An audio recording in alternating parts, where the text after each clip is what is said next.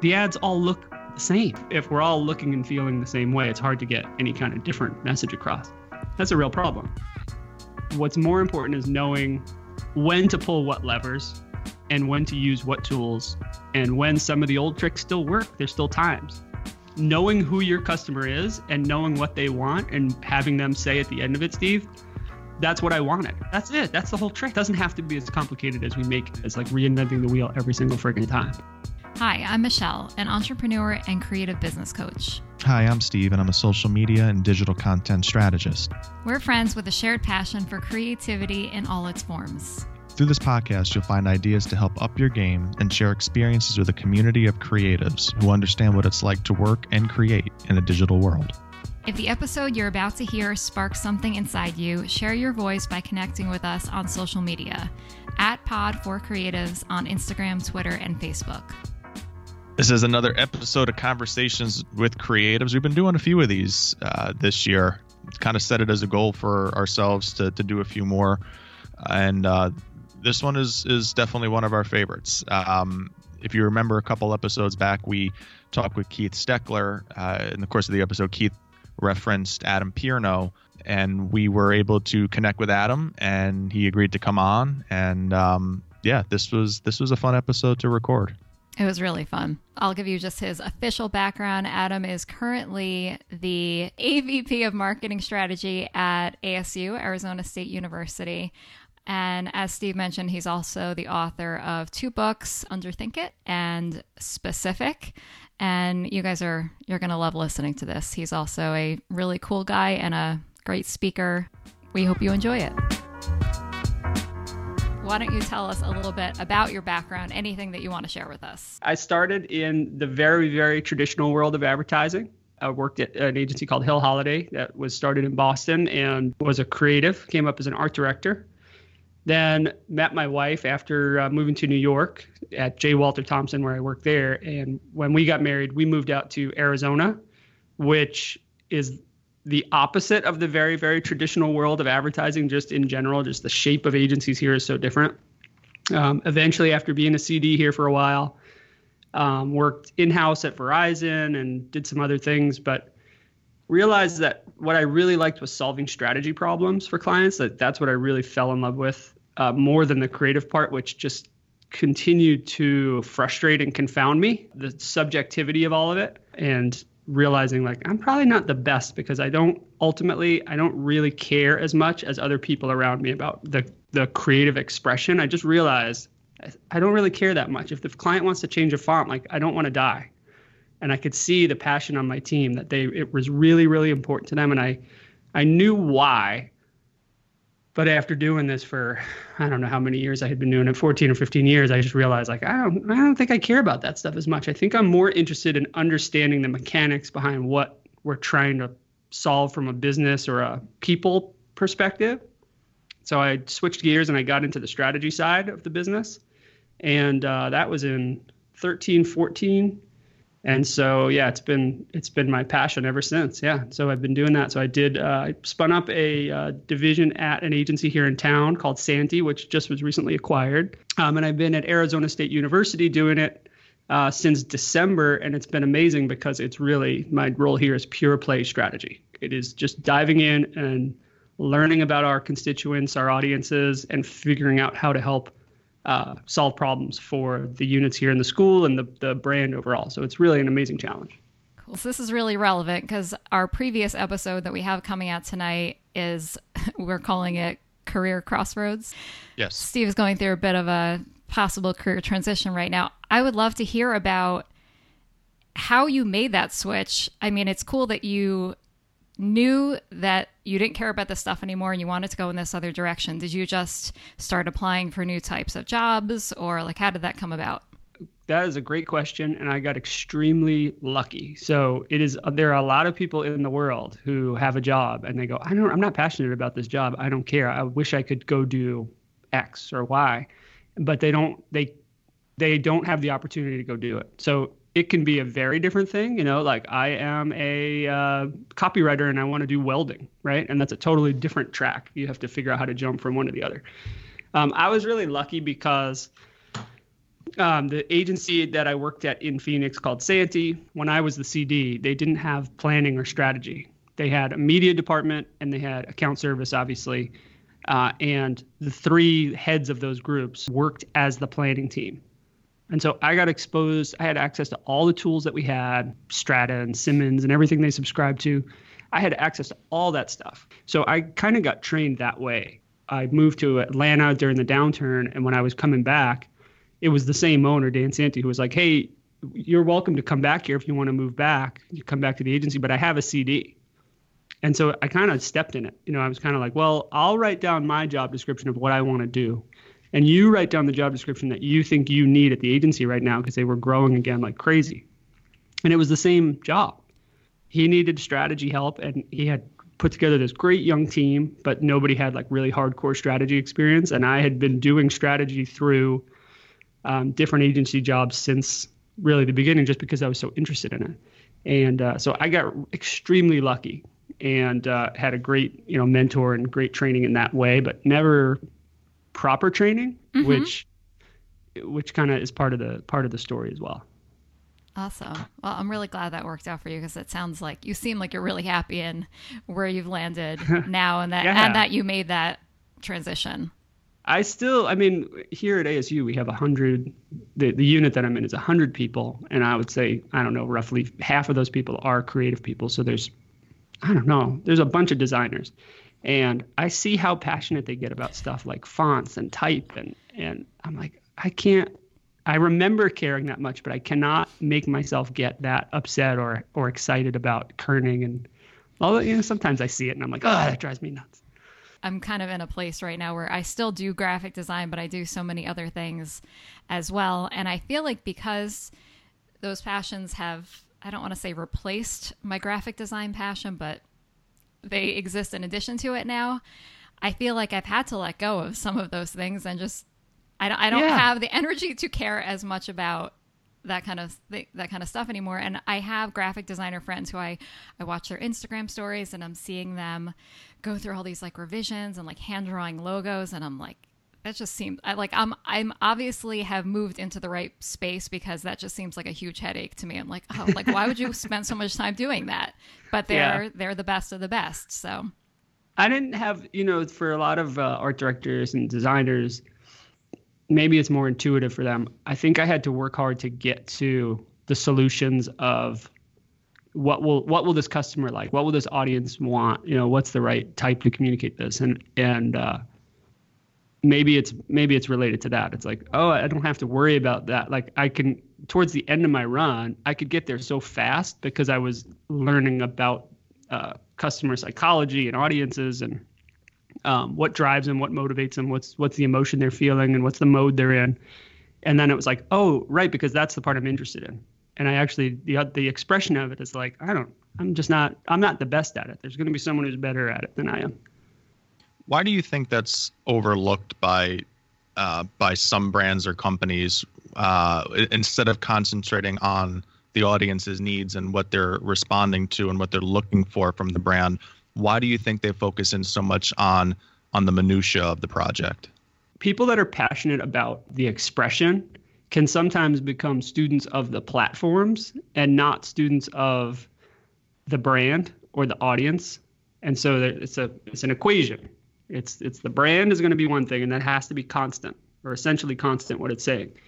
The audience is not constant. The audience is changing, but roughly you're figuring out, oh, they usually are interested at these key times. And then there's the platform. And if you have the way most brands and most agencies treat social, the people that are working down into those the content that fills those massive pipes of Facebook and, and Instagram and Twitter are usually students of the platform. So they understand how the platform works. They understand what it looks like, what it feels like. They know what brands are cool there. They know what brands are are making interesting stuff there.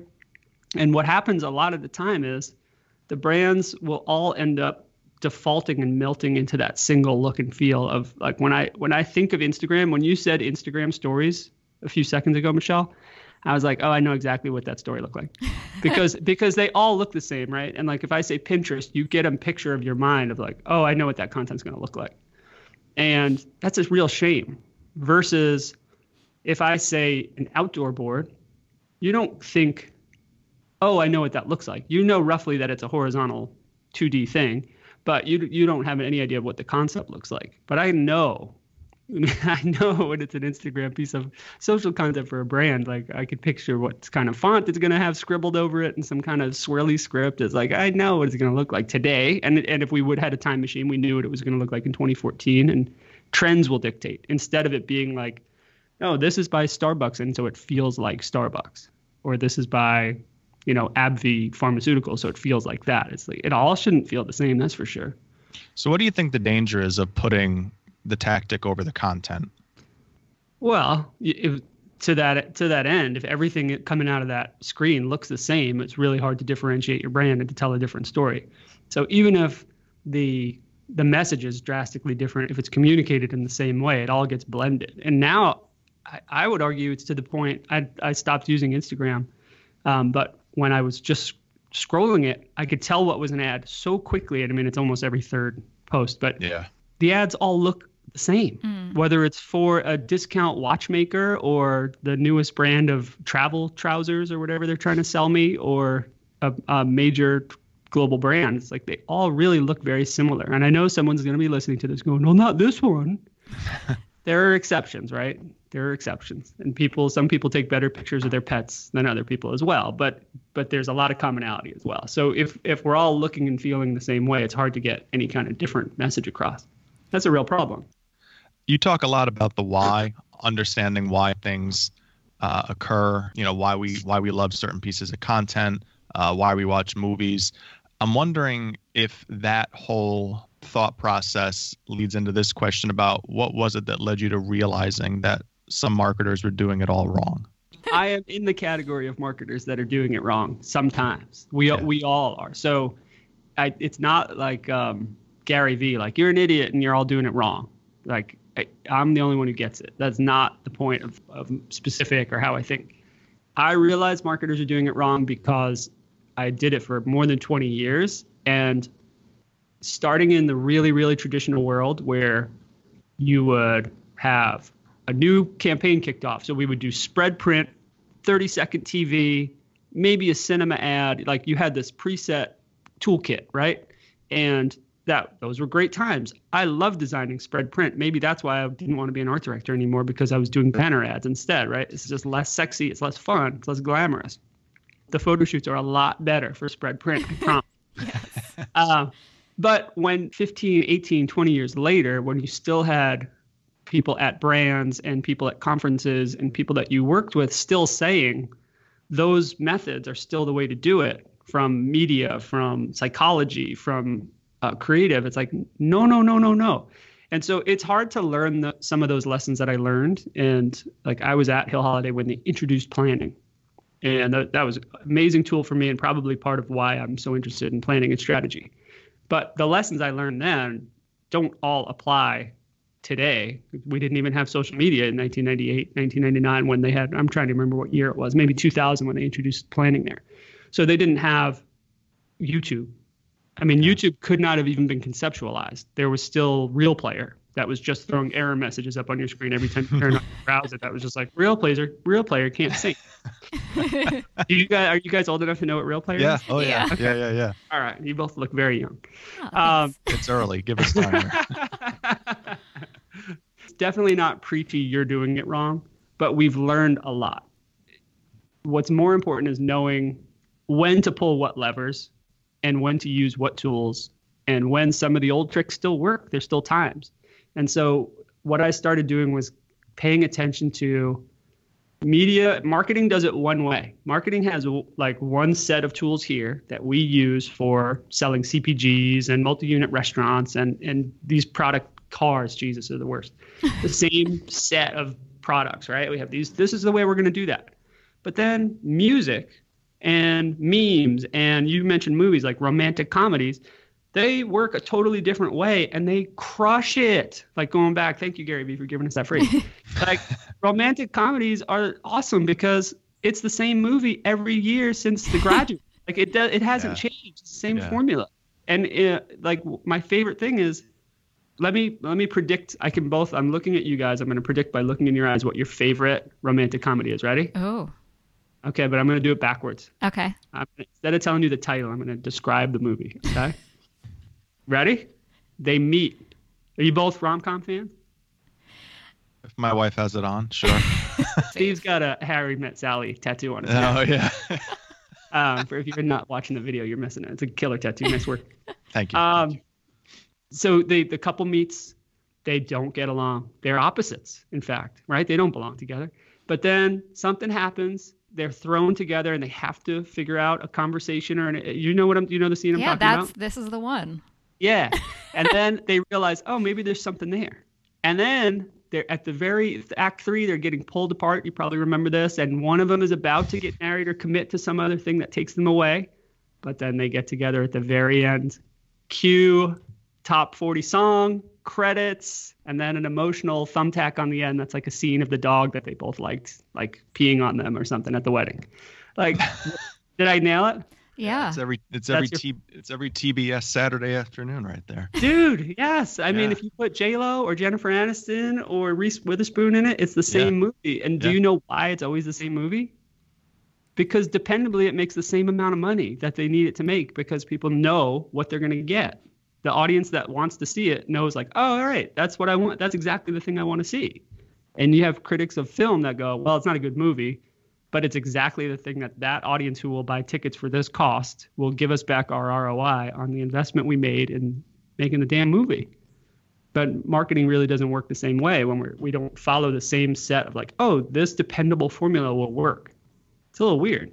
Yeah, but see, that's brilliant because you explain it that way, and I take it. I don't know, Michelle, if you if you thought about it this way, but I go, oh my God, I've been I've been I've been had all these years, and I don't like that, and now I don't want to go see another rom com. But the reality is, is that even if people are being had, I'm not sure they really care if that's what they want. That's what they want. They don't care. And and I don't. I'm not condescending about romantic comedies or or like superhero movies are the same deal. It's a formula every single time. And my son, when he sees a new one, we just saw Shazam, and he's like, "Oh, there's a new one." His his meter is he's eight, and he goes, "Well, it's not too violent. Like I don't want to see Deadpool. That looks rough." But anything else, that's if he can't detect blood or violence, he wants to go see it because he knows what he's going to get. So that that's really an important thing. So for marketers, knowing who your customer is and knowing what they want and having them say at the end of it, Steve, that's what I wanted. Yeah. That's it. That's the whole trick. It doesn't have to be as complicated as we make it. It's like reinventing the wheel every single friggin' time. Yeah. Can I say friggin'? This is a family show. You got We we were clean, and then we Love when you had say that. we had Keith on the show. We got our first explicit label, so we we throw all that out the window. Whatever you want to say, say it. that guy's a wild card. so you, you said an industry, you know, in, in terms of film and, and, and zeroing in on, on rom coms, but are there other favorite case studies or success stories of brands out there that you feel take this this specific approach to marketing? Yeah, um, there's a there's a lot of brands that are doing it right. So again, I, I don't have that opinion that everybody's doing it wrong, and I'm the only one that has the answers. In fact, being outside an agency, I'm not selling anything, so it's the best. I'm really just telling you this is what I think. Um, but if I look at at some brands that are doing it really right that I that I talk about in the book, I mean Peloton is an amazing brand. I know Peloton is doing it right. Here's how I know. The vitriol against Peloton by non-Peloton customers is tells me that they've created the box around their brand that the people who love the idea totally get it and are bought in and ride the damn bike and watch the thing and have their favorite trainers and are you guys familiar with peloton and their model Yeah.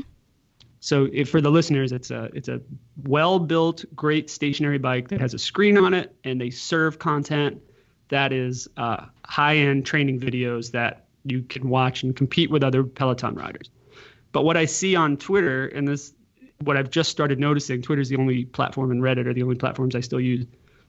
What I see is people bashing who is a Peloton rider, and it's kind of become a little mini meme of like, what a what a pompous jerk they must be, or what an arrogant, or like what what did you just get out of your own jet plane and ride your Peloton? Like, exactly. Like you you're helping Peloton when you're communicating that because they have really differentiated themselves, and when it, the product itself is a very easy product to knock off it's a stationary bike which already exists with a screen which already exists and is cheaper every 10 seconds to make, right? Mm. The videos could be pulled right from YouTube. It's not complicated. In fact, you could jerry rig it yourself with with stuff you probably already already have in your own house if you have a bike. But the way that they've built the brand and the process they have for coming to your house and setting the bike up is that necessary? No. Are you shitting me? No, that's not necessary.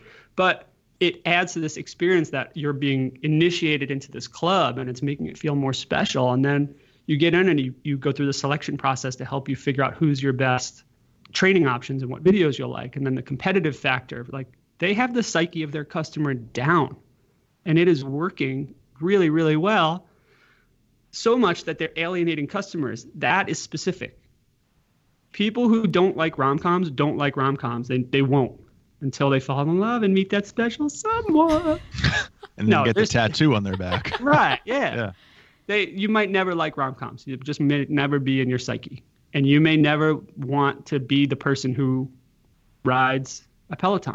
Like when I was uh, in college, I'm I remember there was guys at a party and they were they were dividing people up visually. They were like people watching. And they were saying, "Oh no, no, that's a Nike guy that's an Adidas guy. That's a Nike guy. They were dividing everybody down Nike and Adidas. That's all we had then. We didn't have Under Armour then. And I remember thinking like, oh, that's kind of weird. Like, how are they? How are they? I wasn't really. I was half in the conversation, so I was more listening. They, I was an Adidas guy, by the way. And uh, I remember being like, yeah, well, I remember being kind of flattered. I remember being like, "Yeah, that's cool. I'm an Adidas guy. Yeah, yeah." I don't know why why I thought one way or the other, but I did have a feeling about it, which which I remember. It was 20 something years ago, and I still remember it. So, yeah. I think Peloton is doing the same thing, just with less keg beer. But they are doing the same idea that, hey, you're in, and you, we're okay that you're not in. You know they know who their customer is and they're designing everything they're doing so clearly for that person that everybody who's not in the in the circle is pointing their fingers and shaming them. And peloton's laughing all the way to the bank. I mean they're building a really strong brand. It's kind of the uh, it's the seth godin thing that he always says about people like us do things like this i love that yeah. like that that's stuck with me so much that guy, so many smart things, and he's amazing. He doesn't need more praise, I don't think, but um, so many of the things that he says that he just spits out as yeah. secondary, like he didn't even really think about it. You're like, oh my god, that's like a, a truth. Um, but yeah, people like us do things like this, and and we're oh, the the difference with a brand and a company is a brand is okay if there are people who feel excluded a brand like Peloton is fine if you don't want to ride their bike because and they're going to commit all the way. And when you work with if you're if you're in the agency side and you're frustrated with your client, it is almost always tied back to this root that they want to be all inclusive and not rule anybody out. And you know, you can't sell Jaguars to everybody. Not everybody can can afford a friggin' Jaguar. Like I can't. That's okay. It shouldn't it shouldn't be this well, I shouldn't say it shouldn't be shameful because shame is probably something they're working towards towards that cusp group to try to get them to feel aspirational towards buying one. Same with peloton. But it shouldn't be the brand shouldn't feel embarrassed about saying we are for this group and we are not for this group. And and a lot of what i do a lot of what i work on with brands and this is part of underthink it is knowing what you're not. Knowing what you're not may be more useful than knowing what you are you know T- saying we're peloton and we're not for this if you have a gym membership at a $10 a month gym, you're not going to trade that for a Peloton, right? We're getting people that are at, you know, the high end clubs or have personal trainers that are coming to the house and are looking to supplement that with an extra special workout that they can do on their own. So then how do you advise brands or businesses to start thinking this way or implementing this type of an approach? Uh, where do you start? You start with the audience. So you start with there's really there's two sides, and I, and I started this the equation of the brand should be constant, and the the members of the audience won't be constant, but the mode should be somewhat constant of like what they're trying to do when they're receptive to the brand. So if you can't nail down what the brand is and be consistent, I, am almost at the point, and I've I've been studying this stuff with Peloton, but like if you look at brands, other brands that really do it well, you can tell before their logo shows up you can tell what's going to be a Nike ad. You can tell what's going to be. Unfortunately, I'm so familiar with Spotify. um, ads because I don't have the paid version. As soon as I hear like the first beat of it, I'm like, uh, this is going to be a house ad. But it's an audio signature that I that I recognize. The the brands that are really consistent and really nail it know who they are. That's part one, and then knowing who their audience is and who their audience isn't. And it, it doesn't have to be more complicated than that, but of course it is because you want to do the research to really figure out what's the what's the emotion they feel about the product what is the when did when can you possibly have their interest? So when is for traditional going back to peloton for traditional um, fitness exercise better for you? New year's is really like oh that's the time. But for peloton i have a feeling i haven't studied this i'm just riffing. For peloton they don't give a shit about new year's resolutions. That's not their time to shine. They're and then they're not trying to get your tax check like right now you'll start seeing all the tax check ads, you know? Mm-hmm. And so that's a different level, that's a different brand, that's a different customer, that's a different audience, that's a different pretty much everything. Um, so the media would also be dictated by that. So it's really if you can connect the dots between who you are and you know, going back to rom-coms, you're trying to create that love connection between the brand and the customer and really locking that in. You don't want that customer to go anywhere else. You don't want that customer to get distracted and find another way and you want to let them know we're for you and not the person behind you. We're we're for you. So I think that's that's where you have to start. And and strategy is about sacrifice. And for a lot of people, we we tend to say brands. For brands, that's scary. But brands are just made companies that are made up of people. And so it's the people that are sitting at the desk that are scared to make the sacrifice and go to their boss and say, no, no, we're we're we're not focusing on this group. We're only focusing on this group, and it's a smaller group, but it's going to yield better results. That's a kind of a scary thing to say. Like we're we're only, we're only going to focus on 10% of the market. Depending on what you're selling, that's pretty scary. But that's your group. That's your group. That's who we are. Right. Yeah. We're going to shift gears a little bit. The, oh. I, I'm like I'm totally taking advantage of you being on the show because I just and when I say just, I mean like I started on an outline. I'm thinking about writing a book. So okay. I'd love to hear what led you to writing your first book called Underthink It? Oh, yeah. My, so that book was, I gave you a little bit about my background and how I had not really been formally trained as a planner. Mm-hmm. And uh, what happened was I had my performance review as, I don't know if I was chief strategy officer or uh, VP, director of strategy or something like that. But I had a strategy team that I had built out and we were, we had good revenue. We are like we are growing and figuring it out. And in my performance review, they're like, "Well, you haven't. You've done all these nice things. Here's where you're falling short." And it was in it was in training. You haven't trained up your team. You haven't. Your team seems to want more knowledge. They want these things. And I was like, "Oh, okay." And I was like, "But I I've never been trained. I don't even know where to start really." And so I did what planners do, and I went home and I made a Google Doc and I started making a list. And I, I honestly, I thought, I really thought this I would Google it and find like a one solution conference or something that I could send or a book. And so I, I was Googling, I was actually went from my review to my vacation. I spent the seven days of my vacation researching. And then I was like, oh shit, I can't find anything. And so I had this Google Doc and it had books and it had um, conferences and webinars and websites. And then I started reaching out to planners that I knew and strategy people around the world and I said, "Hey, where do you send your team to give them like training?" And they all every single person, when you find it, send it back to me. Wow. And so at the time, this was in I'm trying to remember what year I started that book, but maybe 15 or 16. It didn't exist. Today, there's a lot of resources for it and I don't I don't think I think a lot of people figured out this problem at the same time, me included. So, but at that time, there was really no one size fits all solution. So I just kept on researching and finding things and putting together this curriculum. And what I was calling a curriculum was really a list, is what you might call it, if the finger quotes need to make the put that in. But as I kept adding to it and getting feedback from people, and they would be like, "Oh yeah, that's interesting. You could organize this this way." And then I realized, oh, you know what? This isn't a curriculum; it's an outline. It's an out like I can organize it in this way, and now I've got eight chapters. And so I just started filling in uh, essentially blog posts for the the introduction for each chapter, and then I was like, oh my god, I'm halfway done with this book. And really, honestly, that's that's what happened was just connecting the dots. And and I own in the book, and I own now I didn't I didn't write underthink it. It just spilled out of me me connecting all these resources and tools that other people mostly created. Like there's a few things in there that are my takes on them, but a lot of the things in that book are just like here's what Boston Consulting Group does. Like use this. This is a really solid piece of information that is free for you to have, but nobody's assembled it in this way. And I think agency strategy community has appreciated it because it is it is the training that they haven't been able to get their arms around and do.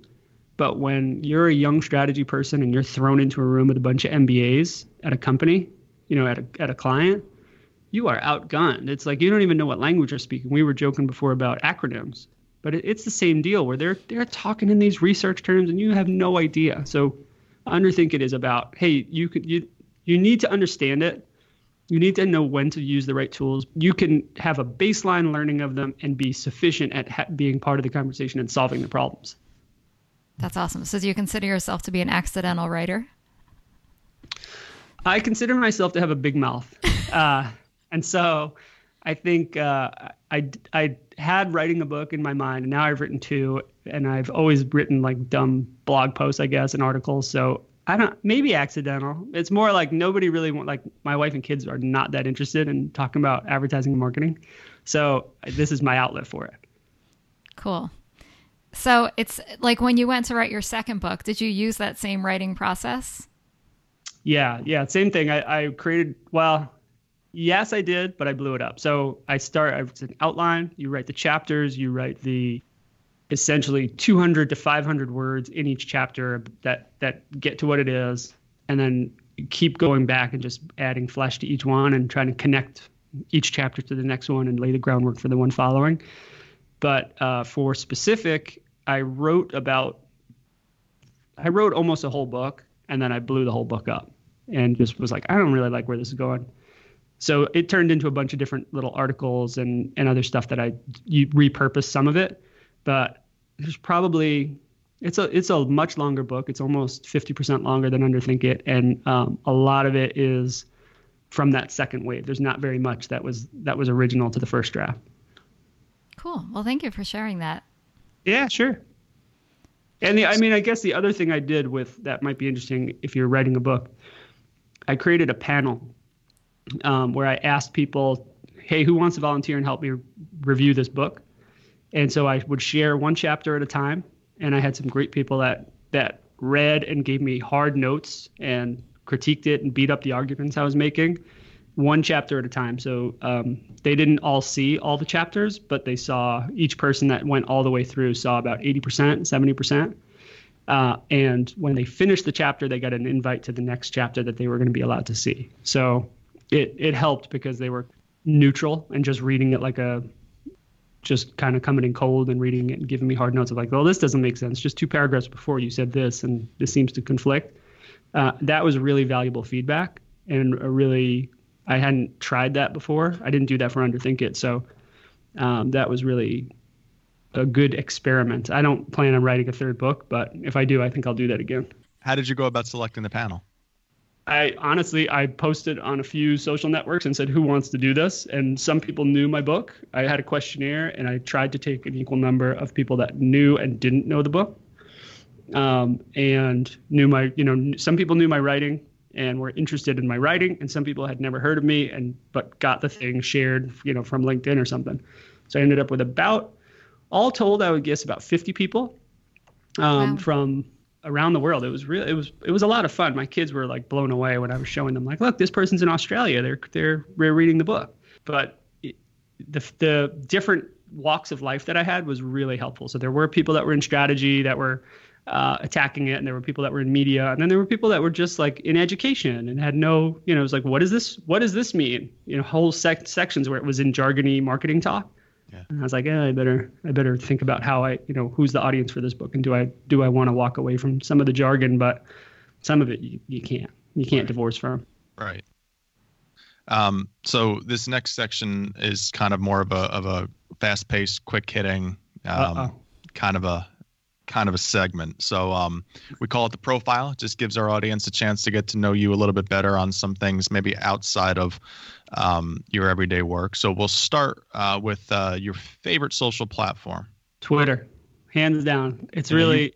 And you walked away from Instagram and Facebook. I did. I left those behind. I didn't okay. get a lot of out of Facebook, and when I started work using Instagram, it was about the filters. It was about um, artfulness, and then it turned into selfies. And a, a friend of mine, my friend Hallie Wright, she showed me.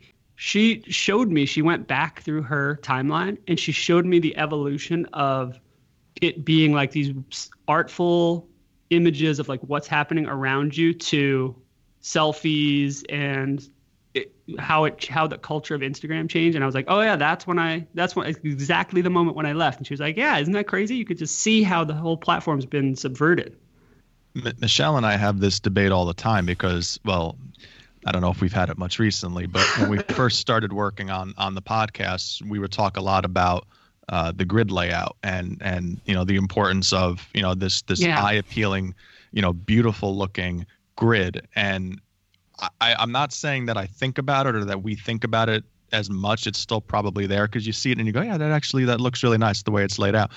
But I think we become so much more of a feed based yes. uh, society now that that's all kind of out the window. It's kind of for nerds now. Yeah, nobody goes and looks at the grid. And uh, it, that's funny. That's why I started using Instagram for the second time. I was like, oh, I'll do something cool with the grid. And I was doing this thing where I had um, used gradients. So I started with white and I was oh. like adding color to each one.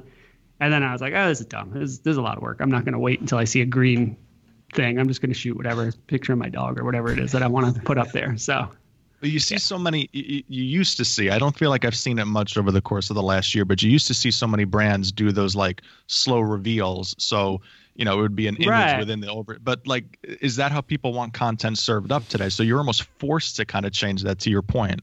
Again, it, it could be something that you do well. Like, what's the brand that has the big table? That their whole grid is a is a like an overhead shot of a table. It's a food brand. I can't remember oh, what gosh, it is. I don't know. No idea. The whole, I hate, I hate those. yeah. Well, it's cool in the grid, but in the feed, it's like, well, now I just have this overhead shot of half a bowl of soup and a fork. Like it doesn't even make sense. What's compelling about that? Yeah. So what do I do? But yes, Twitter is my is my platform of uh, choice. I just find it very stimulating. Uh, I've I've made I, I don't know if I, have made a couple of friends, I guess, and I've made uh, a lot of contacts that I can debate these types of things because in my in if you live in New York, you could pretty much go outside of your office and bump into someone who's in marketing and talk to them or like on the subway. But if you live in Scottsdale, you have to it's hard to bump into someone who who has the same passion for it and has the same perspectives or a or a perspective that's different enough that you can discuss. So Twitter's a great way for me. It's a great resource for me to do that. Yeah, agreed. Um, book that you've read lately that you couldn't put down. I I'm gonna level with you guys. I have not read a book in about a year because you know I feel that's more common though than not. I, I, I want to own it because I know I'm supposed to come on and be like, I love reading. I read a lot. no, you I don't have, have, to be that way at all. and I think Steve appreciates your answer. I have been writing a book and I have been uh, hanging out with my kids and uh, coaching soccer and doing Cub Scouts. And so I, I haven't read a book in about six months. The last one I read, the book I always recommend, which people probably get bored of hearing me talk about, is Decoded by Phil Barden. And that's a book I've actually read twice. Um, I read it before I wrote Underthink It. I've read it in between Underthink It and Specifica. It's just a killer book. You should read it. Yeah, we'll add that to the uh, to the show notes um, when we run this. Um, so, favorite TV show or Netflix series? Ever all time? Yeah, I mean, sure. Well, let's go. Let's go. That's going to be hard to top. Yeah. Um, how about currently? Currently, um, I am uh, just started Schitt's Creek with my wife, and we both were like, looking for something, you know, scrolling those things and trying to find something that you're gonna both like. And she does like rom coms, and I do not care for rom coms. And uh, finding something that's in that sweet spot of ironic, either comedy or something that's interesting. But we we got it about a minute and a half in, and we were both like, "Oh yeah, we can watch this. How many episodes are there?" And we were both like really excited because there's four seasons, and we just found it. So that's the show we're we're really into right now. What keeps you up at night? What keeps me up at night? Uh, not too much because I wake up really early. uh, uh, what keeps me up at night is not. I, a lot of times, what I'll be thinking about is like, was I thorough enough in whatever I was working on that day? Like, did I go? Dig in to whatever problem I was solving. And then what keeps me up is like, oh, you know what I could do? I could go get this piece of research, or I could go ask this group, go pull this group back together and ask them this question. Um, so it's always the that day, like what was I, what was the problem I was solving? Did I solve it? And was the solution that I came up with thorough and, and based on the data that I really needed? That's that's how my brain works. Is like cycling through that. I think that's pretty common. I feel like I do that a lot as well. um, what do you wish that you were better at? Oh boy, I wish I was better at. Um, I'm a pretty good manager from like a workload perspective. I have trouble connecting with people when they want to talk about like personal stuff or like the a lot of work, a lot of workplace stuff is more is less about work. It is more about uh, social things, and I'm getting better at it because of my kids and because of I've worked at it a lot. But like, I wish I was better at caring and having connecting to those social things. Like a couple weeks ago, someone said, "Oh, we're going to change desks. You know, we're going to move some people around," and I was like, "Okay." And then as I was walking away, I was like, oh, no, no, Adam, this is a big deal because people are really attached to their desks. And when you ask them to move their seat, it's actually a bigger deal than you think it is because you, I don't care. Like, put, I get a paycheck, put me wherever you want. Like, that's good. But I, I have to work on that and remember, like, oh, yeah, right, that's important to people. And so if it's important to people, how do I communicate it in a way that makes them feel like I get it? And I do it in a way that's not upsetting them, but also being emotionally honest with them. That's like, we are is not a question mark. We have to move these desks, or you two are not getting along. How are we going to fix that? So I wish I was a little better at that. Uh, what is the best piece of advice you've received?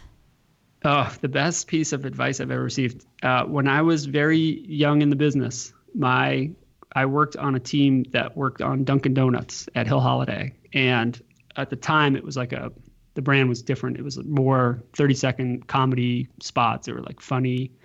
And so the whole group, the creative group that I was in, was all like these really funny, witty, fast paced guys, except for me. Um, I was the least, I was the youngest and the least funny. So these guys were like not comedians, but probably each one of them probably could be if they wanted to do that.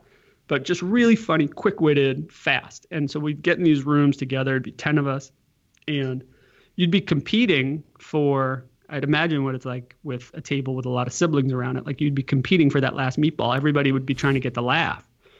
And am I Italian or what? And um, you're in good company. Yeah. Hey. And uh, I would always just be trying to get a joke in, at almost at any cost, like just like throwing out whatever came to my mind. And it was really just like I, I would like attention as well. I am here. I am also good, right?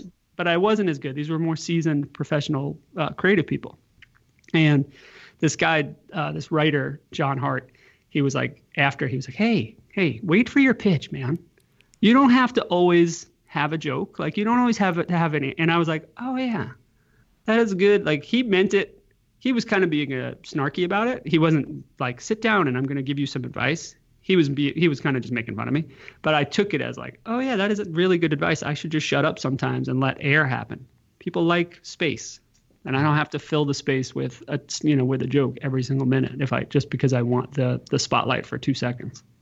Oh, I think that that's something that all of us could learn. I give from. that advice. I give that advice to people where, where I'm just like, hey, wait for your pitch. Just there's going to be a time where you can absolutely own that thing, but this is not that moment. So just shh. It's okay. That's a tough lesson to learn. Yes. Who is a person who you would want to trade places with for a day?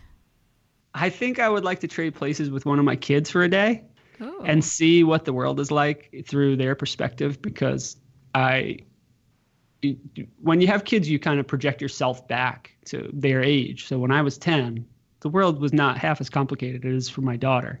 So I think it'd be useful and also pretty sweet to go back and be a kid for a day and see what the world is like and have no responsibility, but also get a sense of what school and social circles are like now because half the kids have phones and just everything is so different. That's a great answer. How do you define success? Ugh. You got to give like a like a college um, commencement speech here. Well, let's look. Let's start with Merriam-Webster. That's how I start all my live talk. I used to work with a superintendent who uh, was a former history teacher for about 25 years, and the business official in the school district and I would take bets on which historical figure he was going to quote in each of his speeches. Yeah. And uh, I made a lot of money. I made a lot of money on Thomas Jefferson. it's a killer go-to move. The definition or the historical quote. Um, I like when they quote Steve Jobs. That's my that's my favorite thing. How do I define success? I define success individually by each task. And so you got to set goals, and then success is really defined by whether you did that, whether you achieved that goal. Um, and that's not BS. If you don't, like, even now, I had this thought just the other day. I was thinking, uh, here's some things I regret. And what I could have done is I could, I was thinking, what will I regret in the future? Which is a kind of a weird thought. Nobody ever thinks forward about regretting things. Well, guess what? Like at that point, I was like, oh, I could make a plan to not have that regret, right? I would, I would hate it if I saw someone uh, whose kids didn't get along with them as an adult, and I thought, oh man, I would really hate it if that happened.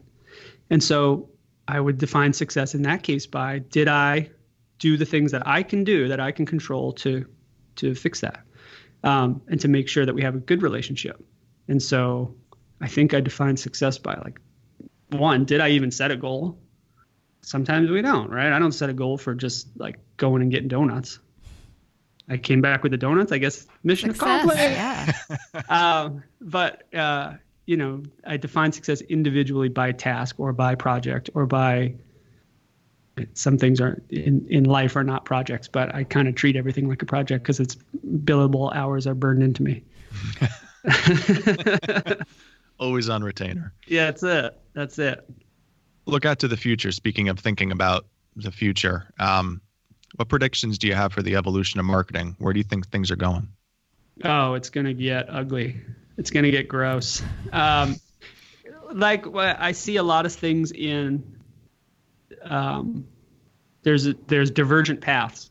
There is the uh, personalization that is going to be enabled, that has already been enabled by technology, to that level that is shocking and horrifying and upsetting and creepy. Um, and then there's the other side where it's more useful and helpful. And my prediction is that we will have to have a majority of marketers go down that ugly path and figure out how to backpedal out of it to the helpful path. Uh, you know, there's already writers and thinkers that have been preaching about the helpful, and uh, um, uh, Gartner calls it tailored help, which is some elements of personalization with relevant data points that know what I want to accomplish and what I'm working on that they can that you can message me about to make it meaningful and important and memorable. And then there's the other side, and you know, like Jay Baer has been talking about utility for years but it seems like people, not brands, again, people have to learn their lesson and go down that like, well, we could put in every data point about you into this email and shock and awe you and tell you how much we know about you, and they'll have to suffer the the the negative effects of that before they realize like oh you know what? Actually i don't want you to have put my social security number in the subject of an email just to prove that that you know like eh, maybe i don't want that like, don't put my wife's name in in this uh, banner ad. So I think that that's my my prediction is that we will get to the right place, but I have a feeling we're in for a turbulent couple of years while people try to minority report us into submission for click now, wink twice to buy, or whatever whatever creepy technology comes out. So you think we're gonna go like too deep into the personalization and then back it up to like a more acceptable place? Yeah, because I don't have a great case record. I don't have a good track record that's visible to me of brands using restraint for the most part. It's like they overinvest, they overdo it. Somebody goes crazy, and then when I when when we say brands, we're three marketers, right? When we say brands, we think of this noble class of the top, you know, your Coca Colas and your Nikes and your Adidas, like the brands that get it. But go scroll your Instagram feed, man. It is 99% those those travel pants and people that are just like, I will sell things to you and here's my growth hacking secrets. And that group of marketers will use all these tools and some of them will suffer. Some of them will actually grow doing it, unfortunately. um, and pave a way for more people to try it before they realize eh, this is this is gross. I don't like this. Or business results are dictating that we stop doing it. How about your future? What's next for you? Do you have any big goals or dreams or anything that Oh, you still want to do? Show with the questions. You kill. I don't know. It's, well, it's Tuesday. I don't know. Uh, Putting I'm so much pressure on the guy. I know this is a lot. I don't. I don't know. Right now, the book is out, and I'm just not touching a keyboard for a little while. Uh, so that's my that's my delightful thing. I wish that was true. I'm still I'm still writing a lot of stuff, but no more books. Uh, my big goals and dreams right now are to uh, do some more speaking and uh, help here at ASU to uh, achieve the goals that we have, which is uh, increased accessibility, making school and education easier for people to get to instead of harder, and getting more people in. And then um, just trying to be a force for good out in the world. You know, trying to figure out ways to help. When uh, when I when I put up notes saying, "Hey, who wants to help me with this book?" I was I was really touched by the response I got. Um, I think what's next for me, I, I've been offering to help people no strings attached. Like if you're working on a project and it's out in the world, or you want to put it out in the world, what can I do to help you short of paying? Like, can I help edit it? Can I read it? Can I share it with someone else? Who can I connect you with? Um, can I? How can I support you to get that? To help you get your project to the next level or your idea out there? Um, if it just means giving feedback, that's a really easy thing to do. And if it's just connecting to people, that's an easy thing to do. That doesn't cost me anything so I think what's I'm trying to do more of that, and you'd be surprised how hard it is to for people to let their guard down to like ask for help. hmm It's it's pretty amazing. So uh, just trying to figure that part out. Uh, But I think probably for the next year, year and a half, I'll just be working hard on trying to get in front of people and helping them with whatever the hell they're they're trying to do. That's awesome. That's really cool of you. Thank you. And thank you so much for waking up early, for sharing your time and your insights with us. And we'll definitely link up to your Twitter account where people can find you, reach you, take you up I on am. this offer to help them with whatever. Awesome. Yeah. and we'll also link to your, your books on there as well. Awesome. Thank you very much. I appreciate it. Thank you. Thanks, Adam. It's nice to meet you. It was great Yeah, you meeting too. Thank you guys for making time for me today. It was awesome to be here. If you've enjoyed this episode, help us spread the word on social media. Tag us at Pod4Creatives and let us know which stood out to you. All right. Um, But we can use everything up until, I'll go back and say it again. We were able to connect with him and really excited that he's okay. All and there was something you said I was going to make fun of you for. Now I can't remember what it was. Maybe you'll say it again. Oh boy.